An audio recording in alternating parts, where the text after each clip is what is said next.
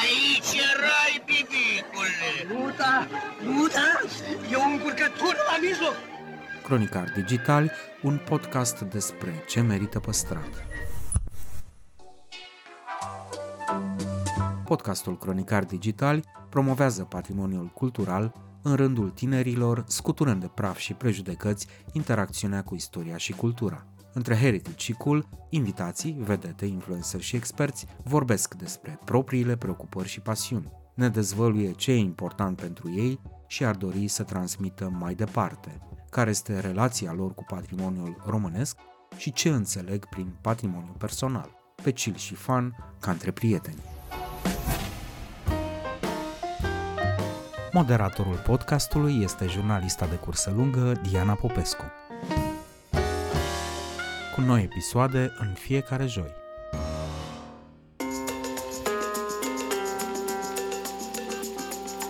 Pe ultima sută de metri a Bienalei Art Encounters, Ovidiu Șandor vorbește despre ce înseamnă un astfel de eveniment pentru Timișoara și cum poate deveni orașul o destinație constantă pentru turismul cultural. Dezvăluie ce surpriză a avut din postura de colecționar la actuala ediție a Bienalei și ce surpriză va avea publicul în această toamnă la noua expoziție Reper pe care o pregătește. Cred că multă lume în România are senzația cunoaștem Brâncuș, știm ce cu Brâncuș, știm opera lui. Eu provoc pe toată lumea pentru că eu cred că venind la expoziție absolut oricine va învăța lucruri noi. Și sigur, pentru acest eveniment Brâncuș, care e once in a generation, anul Capitală Culturală a și creat un context foarte bun. Cumva am considerat că e de neratat acest cadru care să permită să-l aducem cumva simbolic pe, pe Brâncuș acasă. Interviu în secțiunea Cultura la purtător. Domnule Ovidiu Șandor, bun venit la Cronicar Digital. Mulțumesc pentru invitație. Bienala Art Encounters, care a ajuns anul acesta la a cincea ediție, a avut drept punct de pornire pasiunea noastră pentru arta contemporană. Această pasiune când și de la ce a pornit? Da, în, într-adevăr, înființarea fundației și implicarea mea într-o serie de, de proiecte legate de artă contemporană pleacă de la pasiunea pentru arta contemporană. Acum, nu știu exact, în jur de 12 ani, printr-o serie de întâmplări cumva pas cu pas am ajuns să mă apropiu de zona de artă contemporană și am început să colecționez. Și cumva m-a prins intens pasiunea asta și poate cum, cum se întâmplă multor colecționari nu numai azi, poate și în, și în istorie, începi să ajuți un artist, poate să publice un album, ajuți o galerie sau un curator să facă o mică expoziție și cumva treptat, treptat cazi în capcana asta, între ghilimele, și, și începi să te implici din ce în ce mai mult și cam asta a fost și traseul meu. Încântătoare capcana, aș spune. Sunteți om de afaceri, unul de succes. De ce ați ales să investiți într-o bienală de artă și ce aveți de câștigat din asta, pentru că nu pare să fie deloc vorba de un profit financiar. Accesul da, da. la expozițiile din cadrul evenimentului este liber. Da. Deci, hai să zic așa, îmi, îmi place să, să spun că sunt antreprenor om de afaceri în România, din păcate, are și multe conotații negative. Eu mai am o vorbă în, în proiectele mele antreprenoriale de business, e partea în care îmi fac banii și în zona de cultură și artă contemporană e zona în care uh, cheltui banii. Uh, deci, cu siguranță, termenul de investiție e cumva foarte corect folosit de tine, dar nu, nu se referă la Uh, la ceva financiar, ci se referă mai degrabă la faptul că eu, eu cred că în scena de artă contemporană din România, ca și în multe alte domenii culturale și domenii creative, avem foarte mulți uh, artiști de diverse vârste, generații, care sunt uh, foarte, foarte talentați, foarte creativi și așa mai departe dar cumva pentru dezvoltarea sau pentru evoluția scenei de artă contemporană nu e suficient să ai doar artiștii, e nevoie și de acele platforme, fie că vorbim de instituții publice, fie că vorbim de Artist Run Spaces, fie că vorbim de ONG-uri independente, fie că vorbim de fundații particulare și așa mai departe, e nevoie de aceste platforme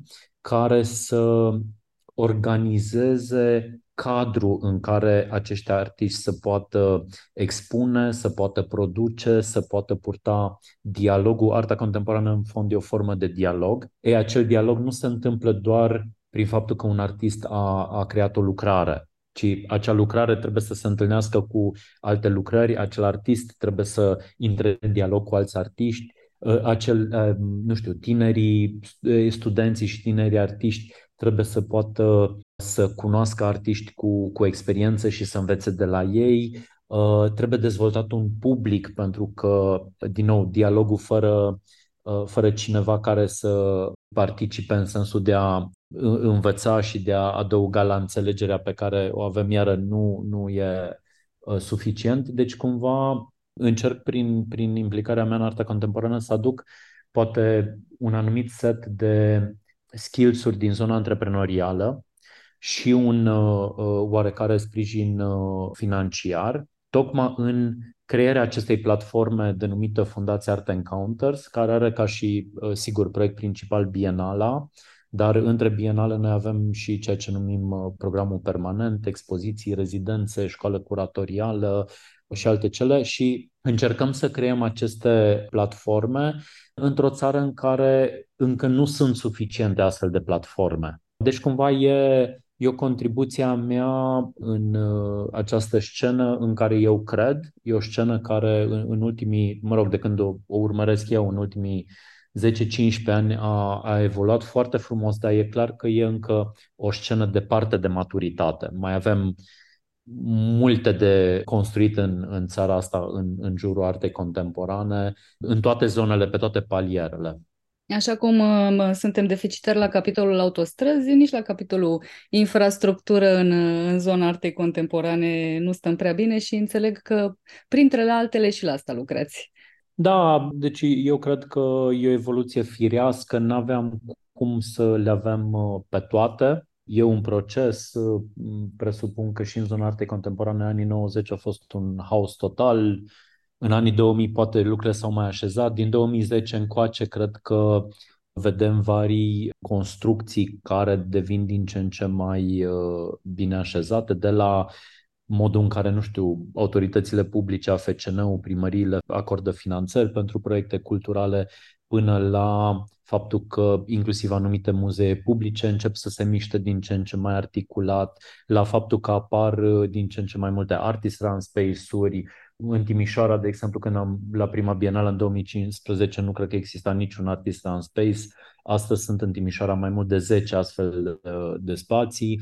Apar uh, fundații și muzee particulare, cum e Muzeul Mare de la București. Eu cred că vom vedea în România și alte astfel de uh, exemple. Deci e, o, e un parcurs cumva firesc, dar da, mai e mult de construit. Tema de anul acesta bienale este relația dintre artă, știință și tehnologie. Într-o lume tot mai tehnologizată, tot mai virtuală, în care uh, vorbim tot mai des despre inteligența artificială, e nevoie de un echilibru între aceste trei componente, artă, știință și tehnologie, sau putem înclina balanța către oricare dintre ele? Da, eu nu cred că e o antiteză, nu cred că e o competiție, cred că ă, știința și tehnologia ne oferă un mod de a privi lumea, cred că arta și cultura ne oferă un alt mod de a privi lumea, ă, diferit, dar diferit în acest diferit e un lucru bun și cred că asta încearcă să arate selecția făcută de Adrian Noț și de colegele sale din echipa curatorială. Au încercat să arate, să, să aleagă lucrări care arată felul în care arta și știința creează ficțiuni, ficțiuni între ghilimele cumva, creează moduri de a reprezenta lumea, creează moduri de a înțelege lumea și sigur că aici sunt lucrări care îmbină foarte frumos modul în care poate știința se uită asupra lumii și modul în care arta se uită asupra lumii. Cred că e uh, inclusiv pentru mine personal, faptul că prin artă văd lumea prin ochii artiștilor, niște ochi care sunt uh, mult mai sensibili la anumite lucruri care altfel poate sunt nevăzute, sunt mult mai um, atenți la ce se întâmplă poate în jurul nostru, poate nu la lucrurile obiective și măsurabile, ci la lucrurile astea soft și mai greu uh, măsurabile, mie mi se pare că de fapt e, e o complementaritate și de fapt ne ajută să ne păstrăm o gândire critică față de lume, față de artă și cultură, față de ficțiunile cu care suntem alimentați zi de zi, inclusiv prin tehnologie, prin rețele sociale și alte cele. Cred că zilnic suntem bombardați cu tot felul de ficțiuni, unele mai bine intenționate, unele poate mai puțin bine intenționate. Cred că asta de fapt încearcă Bienala să ne arate că trebuie să rămânem uh, cumva critici și că nu există un singur uh, mod de a privi o problemă, nu există un singur uh, răspuns la un eveniment sau, sau la ceva din jurul nostru, ci mereu există diverse moduri de a privi, știința fiind un mod de a face lucrul ăsta și cred că trăim în lumea în care trebuie să revenim mai mult la ce ne spune știința, dar sigur și arta ne prezintă alte aspecte importante legate de social, politic, economic, estetic și așa mai departe și cred că e important să, să înțelegem că de cele mai multe ori lucrurile au mai multe fire narrative și cu cât pricepem mai multe astfel de fire narrative, cred că ne, ne încărcăm cu capacitatea asta de a privi mai atent și mai critic lumea din jurul nostru. E limpede, cu ajutorul artei ne exersăm și gândirea critică, dar și uh, sensibilitatea și empatia, care zilele astea în așa o goană la care suntem supuși ne, ne mai scapă și ne trag de mâne ca artiștii și ne spun opriți-vă câteva secunde sau câteva minute în fața unei lucrări și luați-vă timp să, să vă gândiți la ce se întâmplă în jur. Da, eu cred că pandemia și, și războiul acesta foarte apropiat, din păcate, de noi, a readus Uh, poate în prim plan un alt rol important al artei și al culturii în general. Pe de o parte, sigur, această atitudine critică față de lume, dar care cred că exista și înainte, dar poate și faptul că arta și cultura pot să aibă și rolul ăsta de vindecare, de alinare într-o lume în care suntem uh, bulversați de toate lucrurile astea care, care ni se întâmplă. Cred că e nevoie și de momentele astea, cum spui și tu, de a te pierde într-o lucrare, de a te pierde într-o visare, într-o ficțiune a unei lumi în care poate lucrurile sunt mai puțin zbuciumate. Cred că rolul ăsta al artei a fost un pic ignorat până recent, dar uite că în vremuri din astea tulburi, eu cred că există într-adevăr și, și această componentă, componenta asta, nu știu, cumva poetică a actului uh, artistic, da? Și chiar cred că avem nevoie atât de această incitare a creierului nostru de a fi critic în continuare, cât și de acest uh, pansament uh, pentru suflet și chiar cred că selecția făcută de curatori îmbină foarte, multe, foarte bine aceste două poziții. Sunteți un uh, cunoscut și un apreciat colecționar de artă. Vi s-a întâmplat des în timpul Bienale Art Encounters sau după să achiziționați lucrări participante? Mă întrebam cum trebuie să fie un artist pentru a vă atrage atenția ca investitor. Cu ce vă convinge? A colecționa nu are de a face cu a investi. Uh, cum ziceam, marea majoritate a colecționarilor pe care îi cunosc o fac din pasiune și nu, nu din vreun uh, motiv investițional, da? Dar, uh, da, în primul rând, cred că e important de nuanțat faptul că colecția mea e o colecție particulară și personală.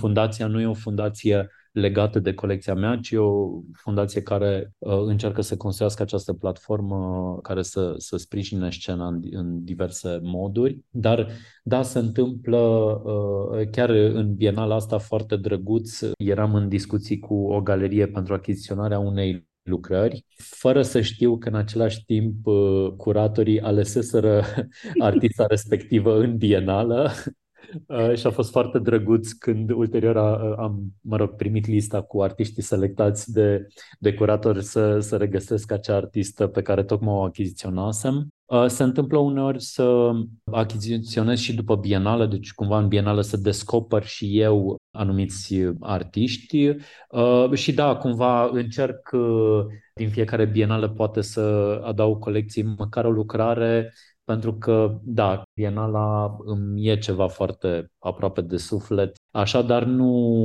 nu, nu, nu sunt niște lucruri uh, atât de umbilical legate sau, sau așa, dar da, ca și alți colecționari care vin la bienală uh, și eu uneori uh, achiziționez lucrări, poate nu neapărat cele din bienală, dar lucrări ale artiștilor pe care îi descoper în, în cadrul bienalei. Dar așa, de la o ediție la alta, vă puteți crea o cronologie personală pe, pe pereții uh, Probabil. personală și emoțională. După minunata expoziție Browner, pentru că a fost absolut minunată, Fundația Art Encounters oferă Timișoarei o altă retrospectivă eveniment în toamnă, una dedicată lui Brâncuș, prima din ultima jumătate de secol, cred, Mă întrebam dacă e nevoie de superstaruri ale artei pentru ca publicul să se înghesuie în muzee, așa cum uh, Nadia, Simona Halep, uh, David Popovici au adus copiii la gimnastică, tenis și not. E nevoie de superstaruri în artă ca să ducem copiii în muzee? Eu cred că dacă ne uităm la țări uh, mai avansate, poate cultural și social, față de noi, vedem că orice mare muzeu lucrează foarte mult în felul acesta. Aduce așa numitele blockbuster-uri, deci expoziții uh, care se adresează unui public foarte larg, public care vine pentru numele pe care îl cunoaște, nu știu, Picasso sau Bacon sau Brâncuș sau uh, aceste mari nume cunoscute unui, unui public extrem de larg dar după ce vizitează acea expoziție, intră și vizitează și colecția permanentă a muzeului, unde descoperă nume pe care nu le cunoaște de fel și descoperă, wow, ce interesant, n-am știut, mai vreau să citesc, mai vreau să văd. Da? Uh, deci cred că, uh, cred că e foarte normal și uman să fie așa.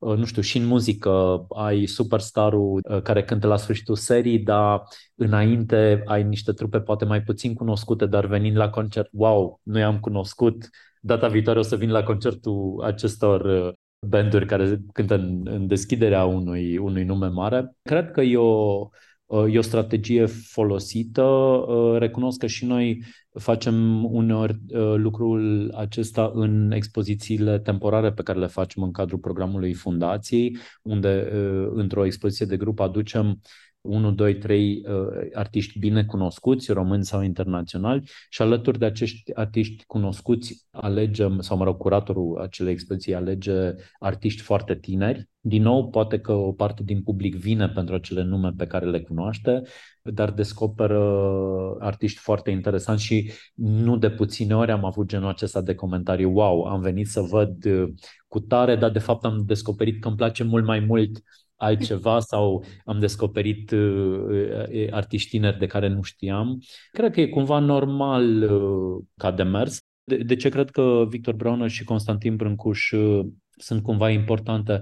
Cred că e important și din alt punct de vedere, dincolo de faptul că au acest rol de magnet, da? și eu chiar cred că au fost oameni care au venit la Timișoara special pentru Browner, au, vor fi oameni care vor veni special pentru Brâncuș dar vor veni și vor sta trei zile la Timișoara și dincolo de expoziția Brâncuș vor fi curios să vadă ce alte expoziții, ce alte evenimente, ce alte concerte sunt uh, în oraș, expoziții mai mici și poate mai puțin vizibile. Deci chiar cred că Brâncuș va avea acest rol de magnet, dar dincolo de asta eu cred că e important din când în când să ne întoarcem la aceste personalități culturale și să le reanalizăm mai atent. Cred că multă lume în România are senzația cunoaștem Brâncuș, știm ce cu Brâncuș, știm opera lui.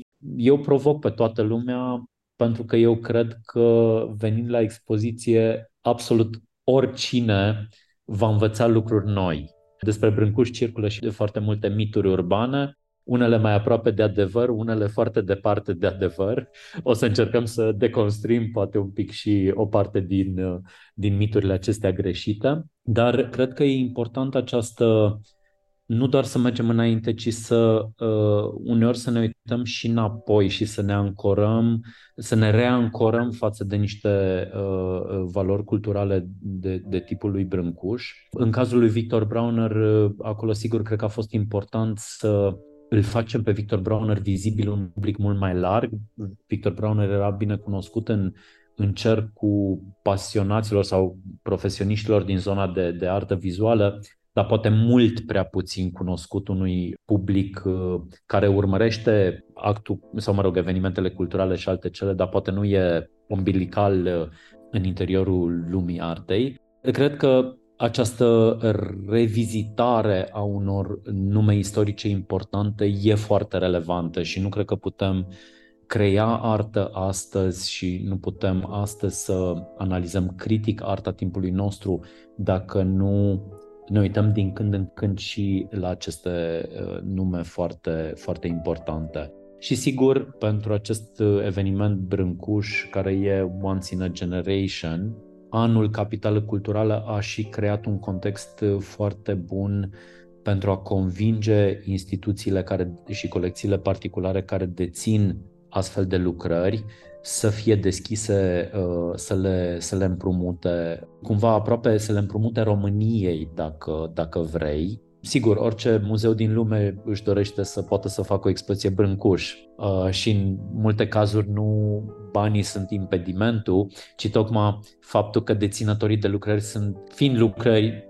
foarte importante și multe dintre ele fragile și așa mai departe, sunt foarte atenți cui împrumută și când împrumută. Și sigur că ne-am dat seama că acest context de capitală culturală europeană e un argument foarte solid, dincolo de celelalte argumente, mă rog, seriozității cu care încercăm să abordăm proiectele astea, a, unor, a unei încrederi construită în timp între Fundația Art Encounters și unele din, din muzeele din care împrumutăm lucrări echipa strânsă în jurul proiectului Doina Lemni Curatoarea și sigur partenerii uh, implicați, Muzeul Național de Artă din Timișoara, Institutul Francez, Consiliul Județean care sprijină financiar demersul și care anul trecut a, a făcut eforturi financiare semnificative să aducă clădirea muzeului la standardul tehnic necesar. Necesar nu doar pentru aceste expoziții, e un standard care va fi util și în viitor muzeului. Dar da,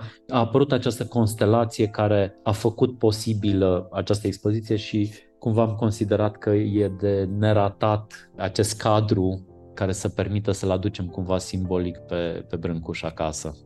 A existat sau există intenția de a organiza Bienala Art Encounters și în alte orașe? Nu, Bienala Art Encounters e cumva o umbilical legată de Timișoara. Sigur, nu, nu exclud că la un moment dat să facem anumite proiecte satelit, așa cum TIFU face și în alte locuri decât în decât în Cluj. Inclusiv anul acesta noi am, uh, avem uh, o, o lucrare a Bienalei inserată în Muzeul Național de Artă Contemporană de la București. Carlos Amorales cu lui. Carlos Amorales. Noi am mai avut uh, unele ediții de Bienală unde am avut expoziții și în Arad, de exemplu, nu doar în Timișoara. Deci, da, cred că în viitor vor putea exista astfel de Uh, sateliți, dar cred că epicentru va fi, va fi Timișoara. Să-i lăsăm uh, Timișoarei, ce ali deja. Păi trebuie și Timișoara să aibă totuși ceva, nu? Corect, corect. Uh, vorbind despre ce are Timișoara și ce are România, România are turism de agrement, are cerere de city break-uri pentru shopping, pentru alcool ieftin și vizitat Casa Poporului la București. N-ar fi de neglijat nici turismul ecumenic, dar Timișoara, capitală culturală europeană, e un foarte bun prilej pentru turismul axat pe artă, așa cum a fost la rândul lui Sibiul când a fost capitală culturală. Dar sunt de ajuns aceste evenimente excepționale când și cum vom putea avea o ofertă consistentă pentru turism cultural? Da, într-adevăr, Timișoara are un turism care e încă mult prea puțin dezvoltat. Până acum turismul Timișoare, dacă întrebi orice hotelier, a fost foarte mult bazat pe turismul de business. Timișoara fiind un oraș foarte activ economic vorbind, dar înainte de pandemie, cred că 90% din uh, cei care noptau, călătoreau și așa mai departe veneau din, din zona business. Sigur că ceva ca o pandemie a afectat dramatic lucrurile. Uh, Timișoara cu acest proiect Capitală Culturală încearcă să-și construiască și un profil uh, în zona turismului cultural. Din păcate, Timișoara nu are mare, nu are munte, nu are niște elemente din astea cheie de atractivitate. Cine vine la Timișoara e încântat și petrece zile frumoase și uh, de obicei feedback-ul e fantastic, dar nu există ceva care să te facă să vii la Timișoara. Eu am fost surprins cât de multă lume chiar de la București venind la Timișoara anul acesta pentru diverse evenimente culturale sau concerte, spectacole și așa mai departe, mi-au spus, a, n-am fost în viața mea la Timișoara sau n-am mai fost la Timișoara de 15 ani și așa mai departe. Și cred că capitala culturală va schimba lucrurile astea nu, nu doar în zonă, adică nu doar din cauza artelor vizuale, cred că mai generic e o ocazie pentru mulți să redescopere că Timișoara are un farmec anume și e un, un oraș plăcut măcar pentru un weekend. Deci eu cred că va exista un uh, impact pe dezvoltarea turismului uh, în, în Timișoara, turismului cultural. Poate Timișoara mai trebuie să dezvolte și turismul legat de conferințe. Acolo văd eu uh, posibilități interesante pentru, pentru un oraș ca, ca Timișoara. Dar da, eu cred că aici trebuie să ne uităm un pic mai adânc la lucruri. Cred că e important că după acest an cultural vor rămâne niște mecanisme un bun exemplu este Centrul de Proiecte al Primăriei Timișoara, un mecanism născut pentru nevoile capitalei culturale, dar gândit să ajute la implementarea strategiei culturale a orașului și dincolo de 2023. Cred că acea entitate, acei oameni, acele proceduri, acele abordări sunt foarte importante pentru, pentru dezvoltarea culturală a orașului și dincolo de 2023. Cred că în anul acesta pentru că toate organizațiile culturale au încercat să facă proiecte dincolo de ce făceau de obicei. Cred că se acumulează și foarte multă experiență suplimentară, care iară cred că va fi extrem de valoroasă în implementarea de, de proiecte interesante și atractive și pentru Timișoreni, dar și pentru un public din afara orașului și după 2023. Cred că în acest an, dincolo de faptul că un număr de oameni vizitează Timișoara, cred că și foarte mulți timișoreni ies mai des din casă pentru evenimente culturale. Și, și asta iară mi se pare foarte important faptul că oameni care poate până acum mergeau doar la concert de jazz, acum poate au mers și la o expoziție de artă vizuală sau oameni care mergeau doar la teatru, acum poate au gustat uh, un concert de rock sau whatever și cred că acest public suplimentar sau public care a descoperit și alte uh, zone culturale pe care poate până acum nu le-a explorat. Cred că și asta e un plus, ca să dezvolți o scenă culturală ai nevoie în primul și, și în primul rând de tot mai mult public. Cred că sunt mai multe spații în oraș care s-au activat cultural în acest an, atât spații deținute de eh, diversele autorități publice, cât și spații private ale unor firme, ale unor cetățeni. Iar o, o moștenire interesantă, cred eu. Anul acesta mai dovedește că dacă se fac evenimente de calitate și de atractivitate mai ridicată ele au impact, ele atrag public, ele au un rol de magnet, ele au un rol de educație și alte cele, care iară cred că e o dovadă că dacă facem lucruri bune, ele au efect, ele au impact. Deci eu cred că rămâne un context extrem de generos pentru Timișoara și pentru tot ce înseamnă cultură în oraș, indiferent că e vorba de instituțiile publice de cultură sau de asociații și fundații uh, independente. Și eu chiar cred că vom vedea o, o creștere a atractivității orașului în zona aceasta a turismului cultural. Toți ne întrebăm ce va rămâne la Timișoara după acest an, pe lângă apetitul pentru artă al publicului și pretenții mai mari. Iată, sunt niște vești bune. Rămân niște mecanisme, rămâne experiență, rămân niște spații în plus. Dacă se va dovedi că și 2024 va aduce niște finanțări, evident nu la nivelul uh, celor pe care le-a tras un astfel de eveniment, eu zic că suntem în siguranță. Da, și eu, și eu zic că e important să, mă rog, orașul și operatorii culturali să găsească formula pentru 2024, când sigur va fi un an în care, în primul rând, cred că toată lumea va fi foarte obosită. În al doilea rând, evident că nu, nu vor mai putea exista aceleași genuri de finanțări nici din zona publică, nici din zona uh, sponsorilor uh, a firmelor care anul acesta cred că au fost foarte generoase în a se alătura programului Capitalei Culturale, dar asta nu înseamnă că nu se poate articula un program interesant în continuare. Eu sper că anul viitor va fi un chill after party, nu un hangover.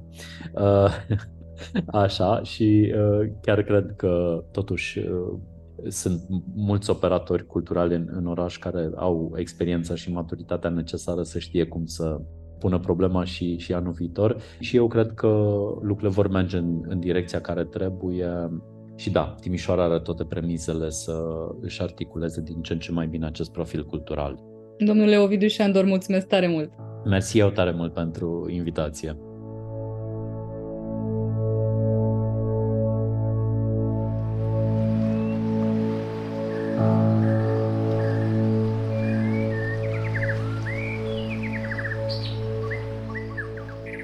Cronicar Digitali, un podcast despre ce merită păstrat.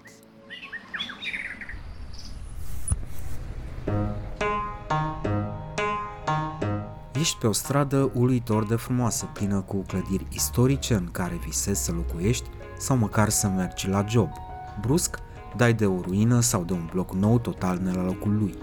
E realitatea din România pe care mulți oameni se străduiesc să o schimbe – urmărește rubrica Cine ascultă o casă, finanțată de Ordinul Arhitecților din România, prin timbrul de arhitectură. Află vești bune, povești cu case și zone ascultate și puse în valoare. La final puneți o dorință.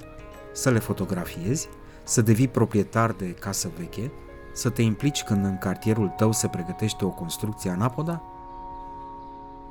Tu alegi.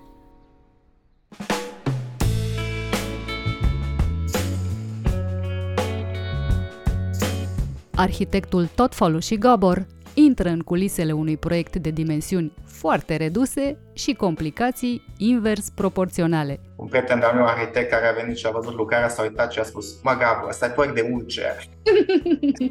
Aflăm ce e important să iei în considerare când construiești o casă nouă într-o zonă istorică și unul dintre marile adevăruri pe care arhitecții le-au descoperit în timpul orelor de program cum este la noi în birou o discuție, casă mare probleme multe, casă mică probleme multe.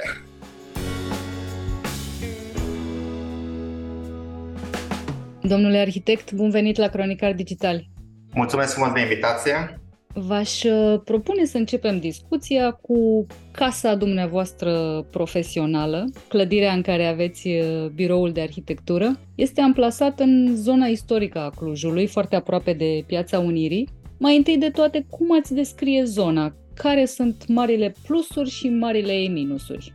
Deci, marile plusuri este încărcătura istorică, prima treabă. Deci uh, clădirea noastră este amplasată în, la limita între intramurosul medieval și extramuros, deci fix la intersecția vechiului zid medieval, vechiului zid de apărare, în partea lui exterioară, unde era șanțul de apărare.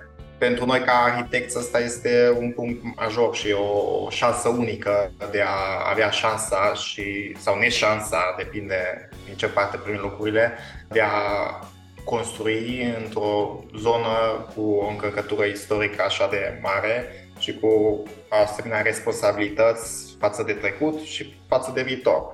Pentru că față de trecut trebuie să avem o anumită stare de legaciune față de, de cei vechi și, și față de viitor, pentru că trebuie să arătăm un drum tinerilor nouă, cât și celor mai tineri decât noi, deși eu nu mai am, nu sunt chiar așa de tânăr, ce atitudine ar trebui să aibă față de centru istoric, față de clădire, față de oraș, față de sit, față de oameni. Deci marele atur ăsta ar fi. Punctele negative, având în vedere că e un sit atât de central, cu atâta încărcătură istorică, marea problemă este la nivel de arhitectură că ești legat de mâini și picioare. Adică orice faci, trebuie să iei o decizie într-o oarecare direcție, că ce faci corespunde atât exigențelor tale, cât și exigențelor urbanistice, istorice, Asta la nivel de proiectare. Altă problemă ar fi zona fiind centrală, nu găsești loc de parcare, oameni mulți, logistică foarte grea de a construi în asemenea zone. De aici pornesc foarte multe, multe probleme, sigur, care se pot, se pot trece cu perseverență și cu, și cu discernământ, toate se pot rezolva dacă vrem să ajungem undeva, adică știm care ar fi punctul maxim sau și ceea ce dorim. Așa cum uh, spuneați, terenul pe care ați construit sediul se află în imediata vecinătate a unui zid medieval cu uh, urme romane la subsol. Din start sunt o mulțime de constrângeri și de limitări. Cum ați demarat proiectul? A fost nevoie de documentări suplimentare, de mai mulți experți, de mai multe avize față de un caz obișnuit? chiar dacă terenul e minuscul, putem spune chiar ultra minuscul de 97 metri pătrați, deci nu are nici 100 de metri pătrați, a trebuit să, să lucrăm cu to- aproape cu toți uh, experții și, uh, și, și, și uh, specialiștii din domeniul de restaurare și de, din domeniul patrimoniului construit. Uh, vorbesc aici de studii istorice, studii urbanistice, studii arheologice, expertize tehnice, expertize structurale, expertize de incintă, studii geologice, studii urbanistice, pentru că, cum am discutat, terenul este fix la intersecția Murosului cu extramurosul medieval, dar din punct de vedere urbanistic uh, sunt uh, zone urbanistice diferite de construire. Deci este fix la, la poarta sau la, la, la, la tăietura celor două zone urbanistice de construire și uh, a trebuit să parcurgem toate etapele birocratice de autorizare uh, a lucrării atât la nivel de, de comisii de monumente zonale, respectiv naționale, zonale și naționale la nivel de comisii monumente urbanistice, zonale naționale la comisii de arhitectură. Pe urmă, cum ați discutat și dumneavoastră la început, era o discuție că ar putea să fie, chiar era o discuție că am găsit ziduri romane la subsol. În urma procesului de execuție s-a văzut clar că este vechiul zid uh, roman pe care s-a suprapus o continuitate zidul medieval și de aici, începând uh, arheologii, respectiv istorici, au devenit foarte interesați de acest zid minuscul care până la acel moment nu a avut un interes major uh, din partea orașului, a municipalității, a celor care ar fi putut sau ar fi trebuit să aibă un interes sute de ani înainte față de acest mic teren. Dar uh, având în vedere că lucrăm și în domeniul de restaurare de monumente, am putut să, în jurul nostru, să, să, să aducem o echipă care avea cunoștințe și dorința de a, de a ne ajuta ca să ajungem la mal cu acest proiect și încet, încet, cu perseverență maximă, am, am mers mai departe. Sună ca și cum ar fi fost bă, foarte multă bătaie de cap și mă întreb dacă nu era mai simplu să construiți în altă parte. Ați fost nevoiți să construiți aici sau a fost o alegere? Un prieten de-al meu arhitect care a venit și a văzut lucrarea, s-a uitat și a spus, mă, Gabă, ăsta e proiect de ulcer. deci, am spus, da, da, da, am, și, am primit și ulce. Nu, dar, uh, cum am spus și la început, uh, pentru fiecare arhitect, un sit cu o încărcătură istorică, urbanistică, din toate punctele de vedere, este o, un challenge, este o provocare maximă și proximitatea primăriei, a municipalității, a comisiilor județene naționale, toate erau, tot, toate s-au amplasate central, deci uh, pentru un birou de arhitectură cumva se preta să fim în acest loc, plus uh, cum este un birou de arhitectură sau un birou, un birou uh, chiar e bine pentru că am putut să punem în valoare monumentul de, de zid roman și zid medieval. Acum oricine poate să vadă, să studieze, să, deci dacă ar fi fost, de exemplu, o locuință, mai greu se putea rezolva aceste treburi, dar având în vedere că este o funcțiune semi-publică și plus funcțiune de birou de arhitectură, se poate rezolva acest lucru și mai ușor. Foarte mulți studenți vin la noi și din sănătate, știu de acest, această clădire, jumătate de an au fost uh, tot anul facultății de arhitectură din, din Budapesta, au venit și ne-au vizitat, erau foarte pregătiți, aveau documentații, știau unde să vină. Acum două săptămâni au venit de la sociologie, arheologie, istorie, să discute, să vadă ce am făcut aici. Deci uh, înseamnă că sunt interesați studenții și ăsta era un punct de al nostru ca să-l deschidem, ca să arătăm și din punct de vedere urbanistic, așa am construit clădirea, ca să reintre în memoria locului acest zid care până acum nu a fost vizibil din o parte, numai din față, dintr-o secțiune transversală necaracteristică a unui zid, dar cum am rezolvat urbanistic uh, clădirea, zidul medieval a primit un accent mult mai, uh, mult mai puternic dinspre stradă, mult mai vizibil, sigur. Așa cum ați spus, e vorba despre un teren minuscul cu o deschidere mică la stradă.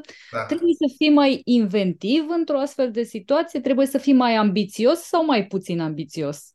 Era șansa, șansa noastră de a, de a construi și uh, trebuie, nu știu, trebuie să ai o perseverență, să, să, să știi ce să urmezi și să mergi pe pașii respectivi și să fii convins că ceea ce pui pe masă este ok din punct de vedere urbanistic, istoric și și funcțional pentru tine însuți, că ăsta e adevărul că la un moment dat pentru tine îți faci clădirea, dar uh, trebuie să răspunzi la foarte multe întrebări sau la foarte multe probleme uh, pentru un teren așa minuscul. Cum este la noi în birou o, o discuție, casă mare, probleme multe, casă mică, probleme multe. Deci, problemele persistă dar uh, la acest, uh, la acest sit chiar că cam toate problemele s-au evit de la piloți, la pânză freatică, la vecinătăți, la zid roman, la subzidiri, la... deci toate, toate, tot evantaiul de probleme se poate, se poate uh, enumera. Aici, plus o logistică imensă de construire, nu putea să intre mașinile de construcții, cifrele, toate trebuiau, trebuiau să fie special comandate, special gândite, nu se poate parca pe stradă, deci uh, seara ieșeam la ora 10-11, stăteam aici să văd mașinile cum pleacă să ocup mai multe locuri de parcare, ca dimineața la ora 7 sau 6 când vine cifra de beton să aibă loc de parcare, că altfel nu pleacă, normal. Deci uh, s-ar putea scrie cărți întregi uh, la fiecare etapă de construire. Sigur, proiectarea a fost o problemă majoră cum am spus, aceste avizări la toate comisiile urbanistice, istorice care au fost, pe urmă problemele arheologice, de săpături cu piloți, problemele logistice la fiecare etapă a lui, problemele de, de debarasare de materiale, problemele, deci probleme de muncitori, problemele de COVID, hai să vorbim și de asta, la un moment dat a venit și COVID-ul peste noi.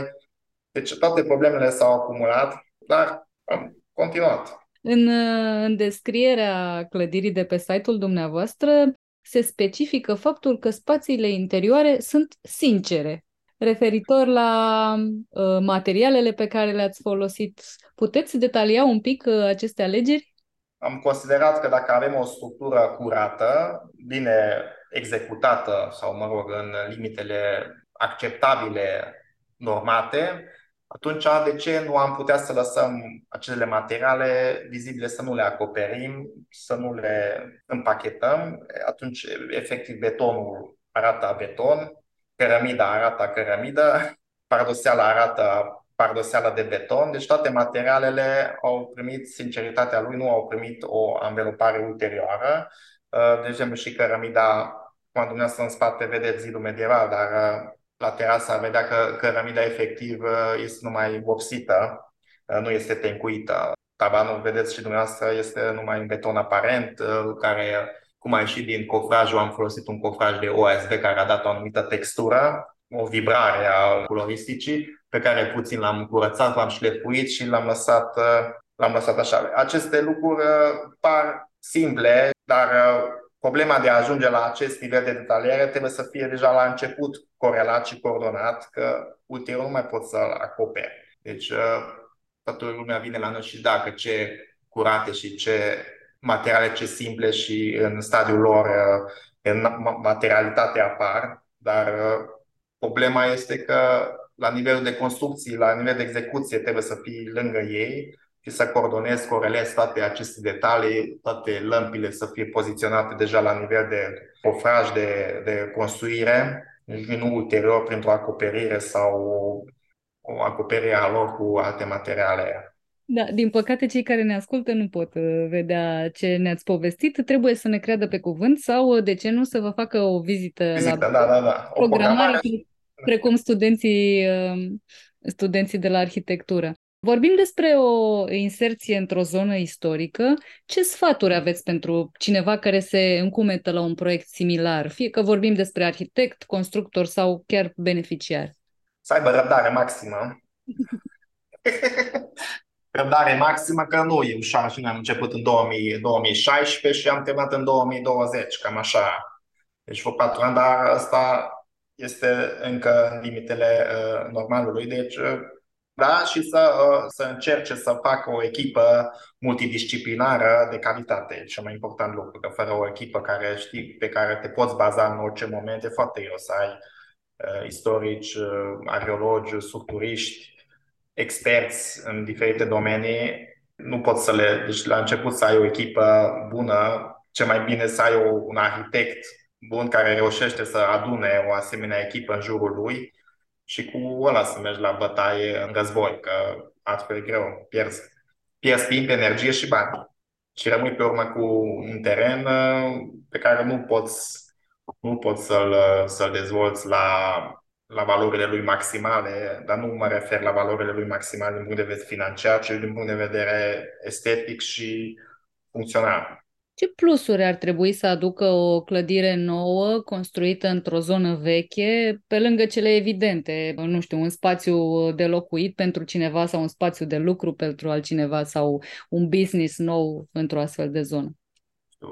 În zona actuală a problemelor energetice, probabil că o clădire pasivă poate că ar fi bine, adică să fie cât de cât uh, tăiată de către consumatorii de utilități, energie electrică, gaz, etc., etc. Dar uh, problema, problema care se pune la clădirile istorice și centrale uh, este unul la mână că deja se cere să fie toate clădirile categoria de NZ, Near Zero Energy Building, adică să fie consumator aproape zero de energie, foarte greu de realizat pentru că uh, terenul este dat, uh, infrastructura este dată, poziționarea lui este dată cumva urbanistic, adică mă duc eu la comisie și spun că ar trebui să mișc puțin clădirea ca să am un aport de energie mai mare pentru că uh, pretează alte probleme mult mai importante decât aportul solar. Bine, e foarte important și ăla, dar pretează mult mai mult uh, urbanistic și cum arată și ce valori, adică cum se situează pe teren decât uh, aceste probleme energetice, dar e foarte important în, în problemele actuale. Poate că ar trebui prin foraje geotermice rezolvate problemele de energie, pentru că sunt mari consumatori de energie aceste birouri, aceste clădiri uh, și noi avem o, încercăm să mergem pe energii regenerabile, avem și un panou fotovoltaic, cumva avem și uh, pompe de căldură, pompe de căldură merge și cu uh, mix cu centrală pe gaz, avem și sistem de ventilație cu recuperator de căldură care cumva extrage aerul rece din pivniță, învârte și cumva încercăm să fim consumatori cât mai puțin, adică să consumăm cât mai puțină energie. Asta ar fi o problemă. Altă problemă ar fi că sunt construite pentru 100 sau cel puțin așa era până acum, pentru 100, 150, poate chiar 200 de ani și e, e problema la ce temă răspunde acum și ce temă va fi peste 100-150 de ani. Asta e o grea întrebare, cum răspunzi la acea temă pe care nici nu știi cum arată, dar văzând clădirile istorice vechi, care foarte bine se pretează la, la schimbări de funcțiune. De ce? Pentru că sunt anumite camere de anumite dimensiune bine stabilite, nu sunt cutii de 12 metri pătrați, sunt anumite spații mai mari, poate 30-35 de metri pătrați, au un volum de aer, o înălțime liberă de 3 metri jumate, poate 2,83, 3 jumate. Aceste spații foarte ușor pot fi schimbate funcțional în alte clădiri.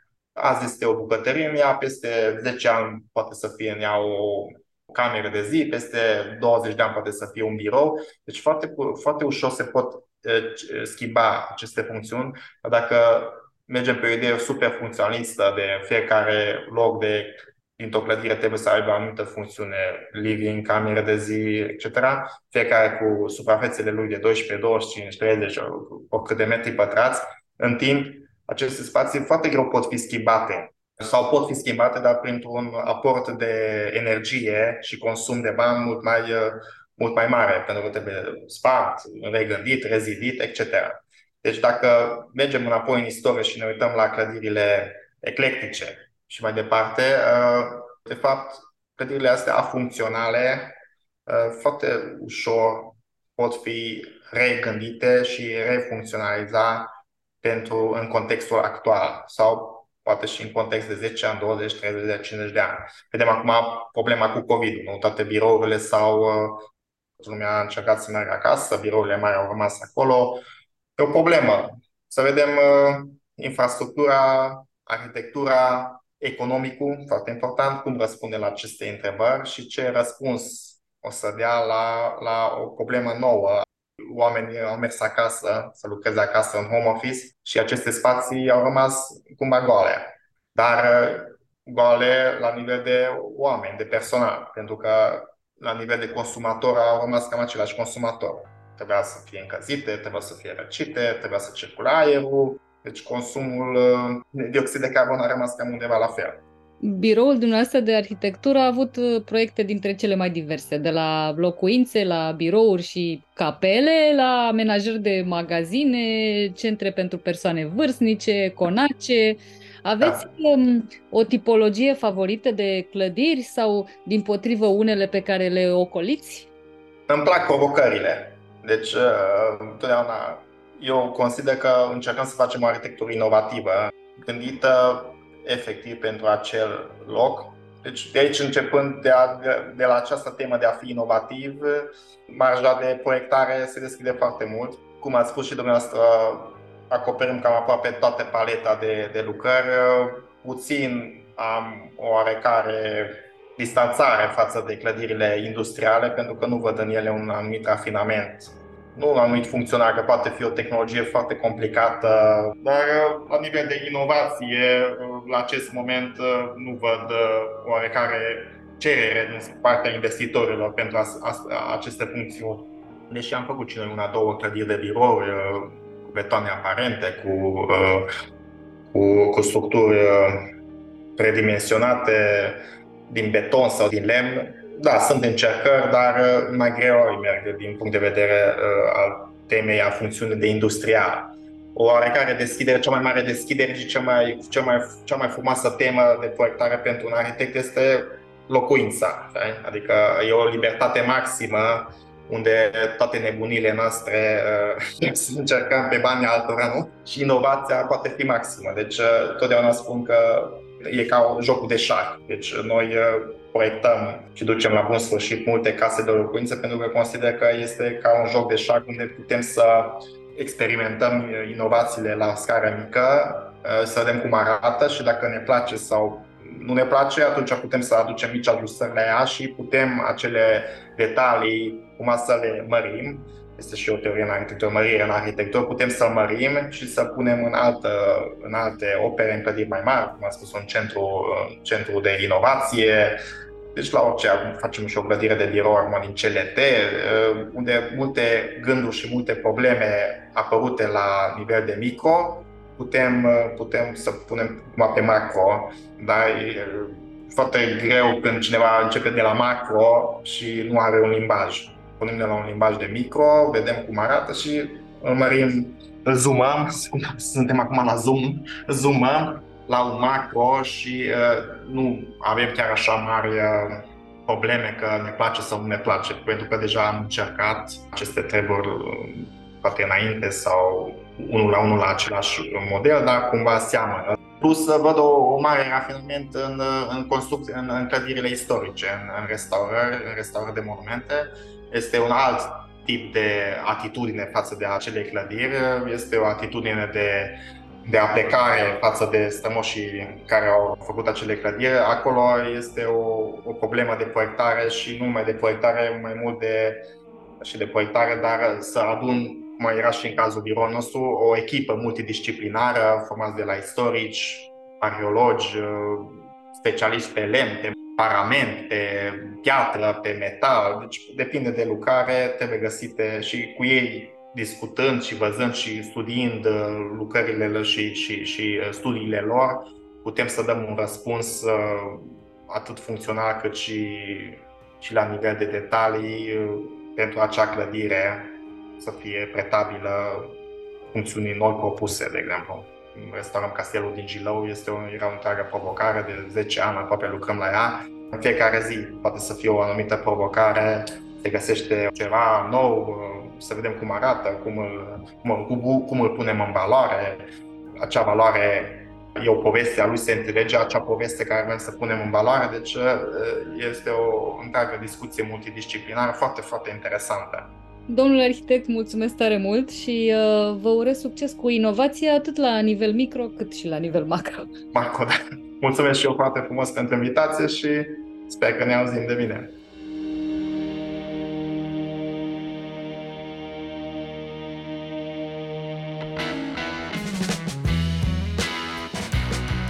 Cronicar Digital, un podcast despre ce merită păstrat.